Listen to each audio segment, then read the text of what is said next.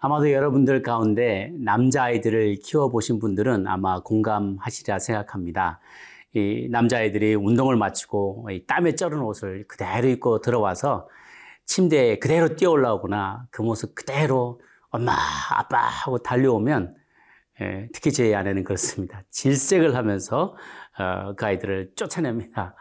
먼저 씻고 올라와라. 그러면서 훌러덩 벗겨서 화장실로 쫓아내는 거죠. 그거는 결코 엄마나 아빠가 자식을 사랑하지 않아서가 아닙니다.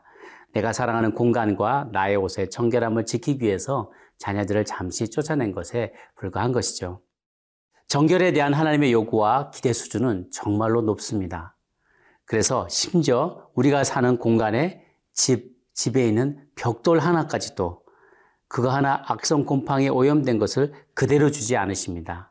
왜냐하면 우리 하나님 거룩하신 하나님이시고 또한 그 하나님은 우리도 이런 악성 어, 질환과 또 곰팡이나 이런 좋지 않은 환경 가운데 우리가 그대로 놓여 있는 것을 주님은 원치 않으시기 때문입니다. 또 우리를 보호해 주기를 원하시기 때문이죠. 내적 정결을 위하여 외적 정결을 요구하시는 주님의 이야기 오늘 함께 보시도록 하겠습니다.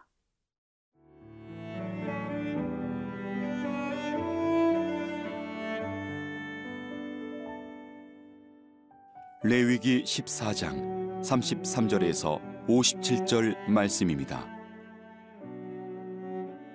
여호와께서 모세와 아론에게 말씀하여 이르시되 내가 네게 기업으로 주는 가나안 땅에 너희가 이를 때에 너희 기업의 땅에서 어떤 집에 나병 색점을 발생하게 하거든 그 집 주인은 제사장에게 가서 말하여 알리기를 무슨 색점이 집에 생겼다 할 것이요. 제사장은 그 색점을 살펴보러 가기 전에 그 집안에 있는 모든 것이 부정을 면하게 하기 위하여 그 집을 비우도록 명령한 후에 들어가서 그 집을 볼지니 그 색점을 볼 때에 그 집 벽에 푸르거나 붉은 무늬의 색점이 있어 벽보다 우묵하면 제사장은 그 집 문으로 나와 그 집을 이래 동안 폐쇄하였다가 이래 만에 또 가서 살펴볼 것이요.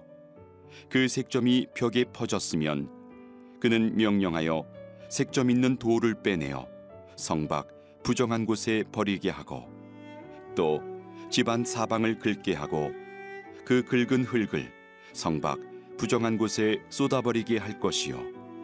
그들은 다른 돌로 그 돌을 대신하며 다른 흙으로 집에 발을 찌니라. 돌을 빼내며 집을 긁고 고쳐 바른 후에 색점이 집에 재발하면 제사장은 또 가서 살펴볼 것이요. 그 색점이 만일 집에 퍼졌으면 악성 나병인즉 이는 부정하니 그는 그 집을 헐고 돌과 그 제목과 그 집의 모든 흙을 성박 부정한 곳으로 내어갈 것이며 그 집을 폐쇄한 날 동안에 들어가는 자는 저녁까지 부정할 것이요. 그 집에서 자는 자는 그의 옷을 빨 것이요. 그 집에서 먹는 자도 그의 옷을 빨 것이니라.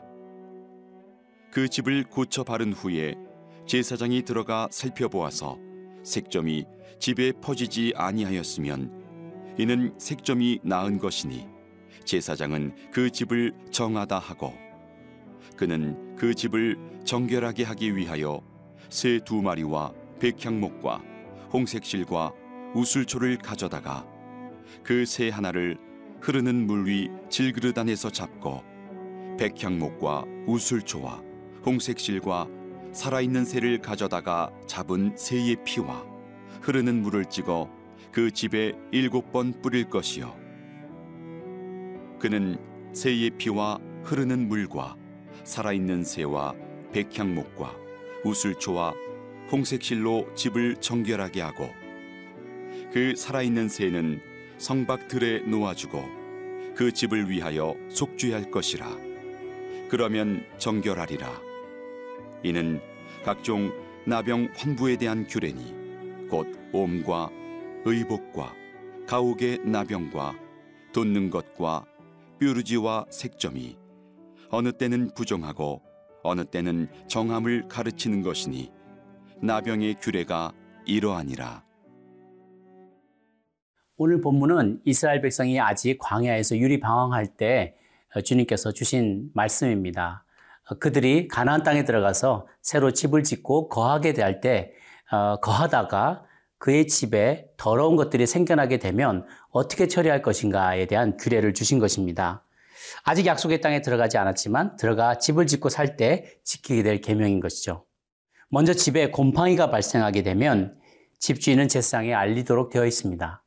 그리고 즉시 집 안에 있는 모든 가재도구를 바깥으로 빼내고 집을 비우는 것이죠. 그러면 제사장이 들어가서 확인을 하면서 얼룩 있는 돌들이 발견되면 그 돌을 빼어냅니다. 그리고 또 뿐만 아니라 집 안에 사면에 그 벽의 바깥쪽을 그래서 집 안에 있는 그 벽을 다 긁어내는 것이죠. 그 안에 있는 모든 더러운 어, 곰팡이들 이것들을 더 이상 영향을 미치지 못하도록 다 긁어냅니다. 그리고 7일, 7일 동안을 어, 집을 폐쇄하고 그 사이에 그곳을 새 돌을 끼우고 새 흙을 바르게 됩니다. 그런데 이 7일 뒤에도 여전히 곰팡이가 있으면 어떻게 할 것인가? 43절에서 45절까지를 볼까요? 돌을 빼내며 집을 긁고 고쳐 바른 후에 색점이 얼룩이 집에 재발하면 제사장은 또 가서 살펴볼 것이요 그 색점이 만일 집에 퍼졌으면 악성 나병인즉 이는 부정하니 그는 그 집을 헐고 돌과 그 제목과 그 집의 모든 흙을 성박 부정한 곳으로 내어갈 것이며 집을 허물어 버리라는 거예요. 더러움이 그 곰팡이균이 아직도 7일 뒤에도 남아 있으면 그 집을 포기해라. 그 집을 완전히 다 어, 허물어 버리고 그 자리에 두지 말고 더러운 곳, 영문 바깥에 더러운 곳을 버리는 곳으로 완전히 가져가서 어, 처분해 버리라는 것입니다. 갈라디아 5장 9절 말씀처럼 적은 누룩이 온 반죽에 퍼지는 것을 염려했고 그것을 미연에 방지하기 위해 극단적인 처방을 내리는 것입니다. 여러분, 오늘날 살아가는 우리도 마찬가지지만 당시의 이스라엘 백성이 가진 재산 목록 1호는 집이었습니다. 전에도 말씀드렸다시피 또 다른 것은 겉옷이라고 했죠. 이불과 같은 역할을 한다고 했어요. 그것이 없으면 어, 덮고 잘 곳도 거, 덮고 잘 것이 없을 뿐만 아니라 집이 없으면 아예 거할 장소가 없는 거예요. 그렇기 때문에 어, 간신히 정말 정말 어려움 끝에 천신만고 끝에 들어간 가나안 땅에서 어렵게 마련한 그 집은 너무도 소중한 것이죠. 그런데 부정하다고 어, 판정을 받게 되는 그 순간 그들은 그 소중한 집을 완전히 허물어 버렸다는 것입니다. 만약 여러분이 평생 월급을 받으면서 셀러머니로서 생활을 하다가 저축을 해서 내 집 마련의 꿈을 이뤘어요. 정말 30년, 40년 노력해서 어, 내가 간신히 얻은 나의 주택이 하나 있다고 생각을 해보십시다. 그런데 어, 그 주택이 뭔가 부정한 것이 생겨나서 곰팡이가 피고 집이 조금 어, 안 좋은 상황 가운데 놓이게 됐어요. 그런데 어, 목사님이 오셔서 부정하니 이 집을 다 허무십시오. 나가십시오. 라고 말한다면 여러분 마음이 어떠시겠습니까? 어, 비슷한 일들이 이런 사람들에게 벌어지게 된 거예요. 얼마나 마음의 부담이 크겠습니까? 그러나 주님은 집이라는 공간이 주는 안락함과 재산에 대한 욕심조차도 정결함과 거룩함을 이루기 위해서는 내려놓아야 된다고 요구하십니다. 그 정도로 정결에 대한 하나님의 요구사항은 철저한 것이었습니다. 집을 폐쇄한 동안 그 집에 들어간 사람도 저녁까지 부정했고 그 집에서 자거나 식사를 해도 옷을 빨아야만 했습니다. 이스라엘 백성들은 그럼에도 불구하고 하나님과의 교제가 끊기느니 차라리 집을 잃어버리는 손해를 감수하겠노라고 이 명령에 순종하였던 것입니다. 집을 고쳐 바른 후에 얼룩이 퍼지지 않았으면 그 집은 정하다고 선포할 수 있었습니다. 그 이후로 우리가 이전에서 했던 것처럼 새 두 마리, 백향목, 홍색실, 우슬초를 가져다가 나병 환자를 정결하는 법과 똑같은 과정을 거치면서 어, 공식적으로 그 집이 정결하다는 것을 나중에는 인정받을 수 있게 되었던 것입니다.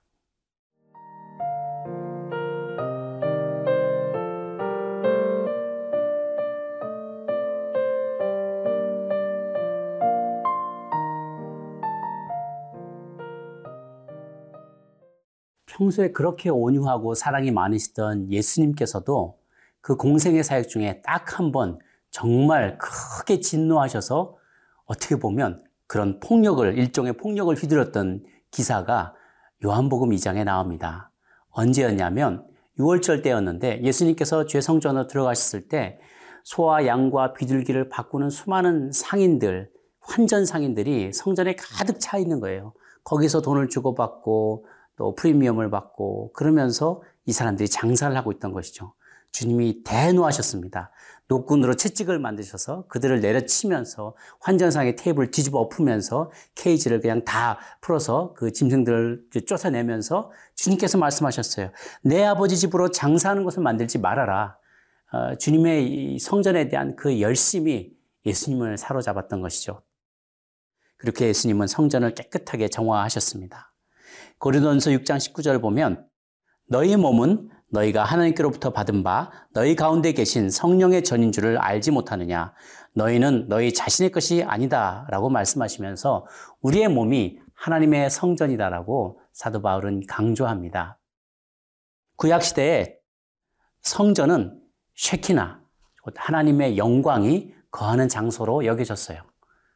신약의 시대에는 이제 그것이 바로 우리의 몸이라고 성경은 이야기합니다.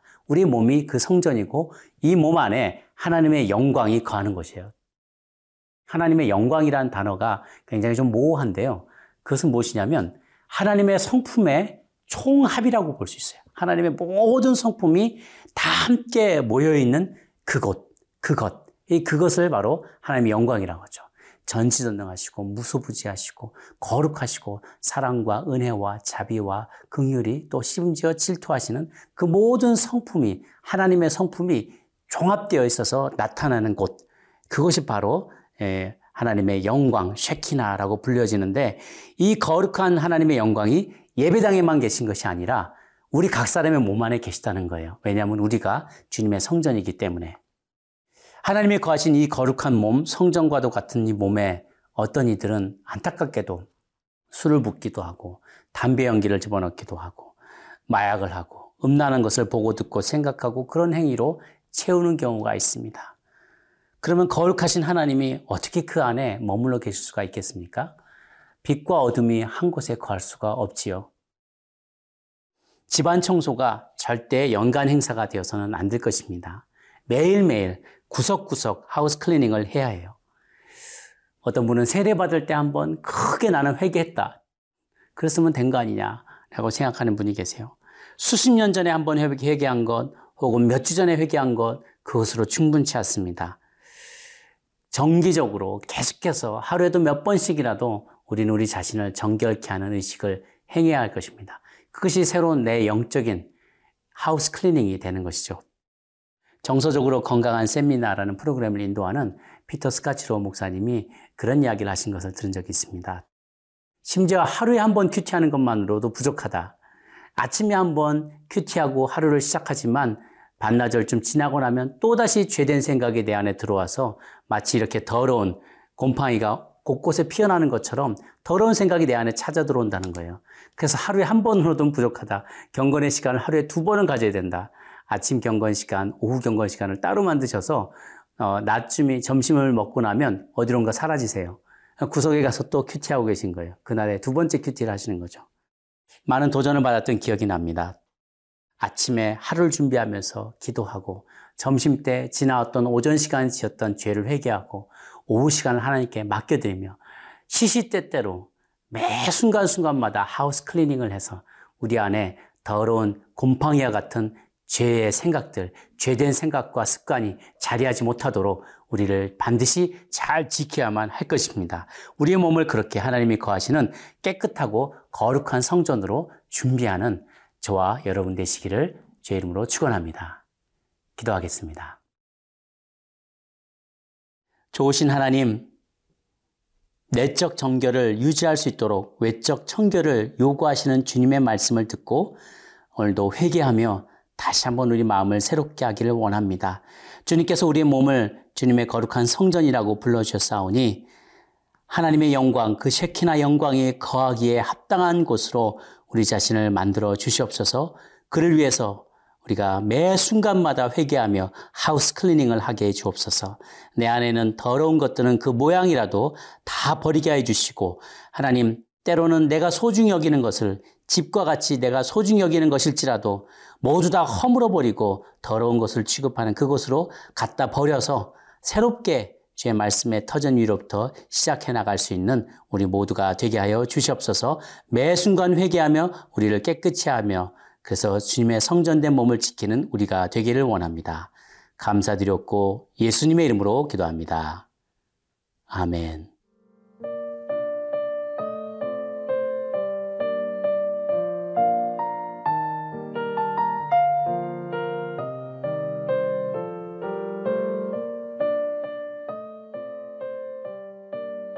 이 프로그램은 시청자 여러분의 소중한 후원으로 제작됩니다.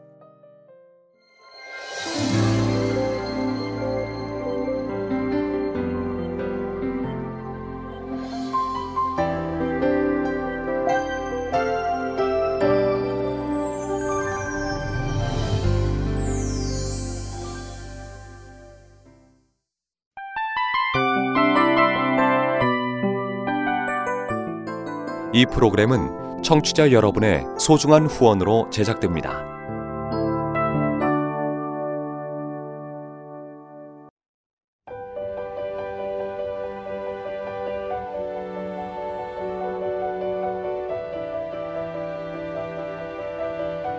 세상에는 수많은 교회들이 있지만 더 깊이 있는 말씀 강해를 찾기 위해 크기로만 교회를 선정하지 않습니다. 보다 좋은 영적 콘텐츠를 더 많이 나누기 위해 방송비를 받지 않습니다. 1년 365일 복음만 전하고 싶어서 우리는 광고를 하지 않습니다. 온누리의 복음을 땅끝까지 CGN TV와 함께 땅끝 성교사가 되주세요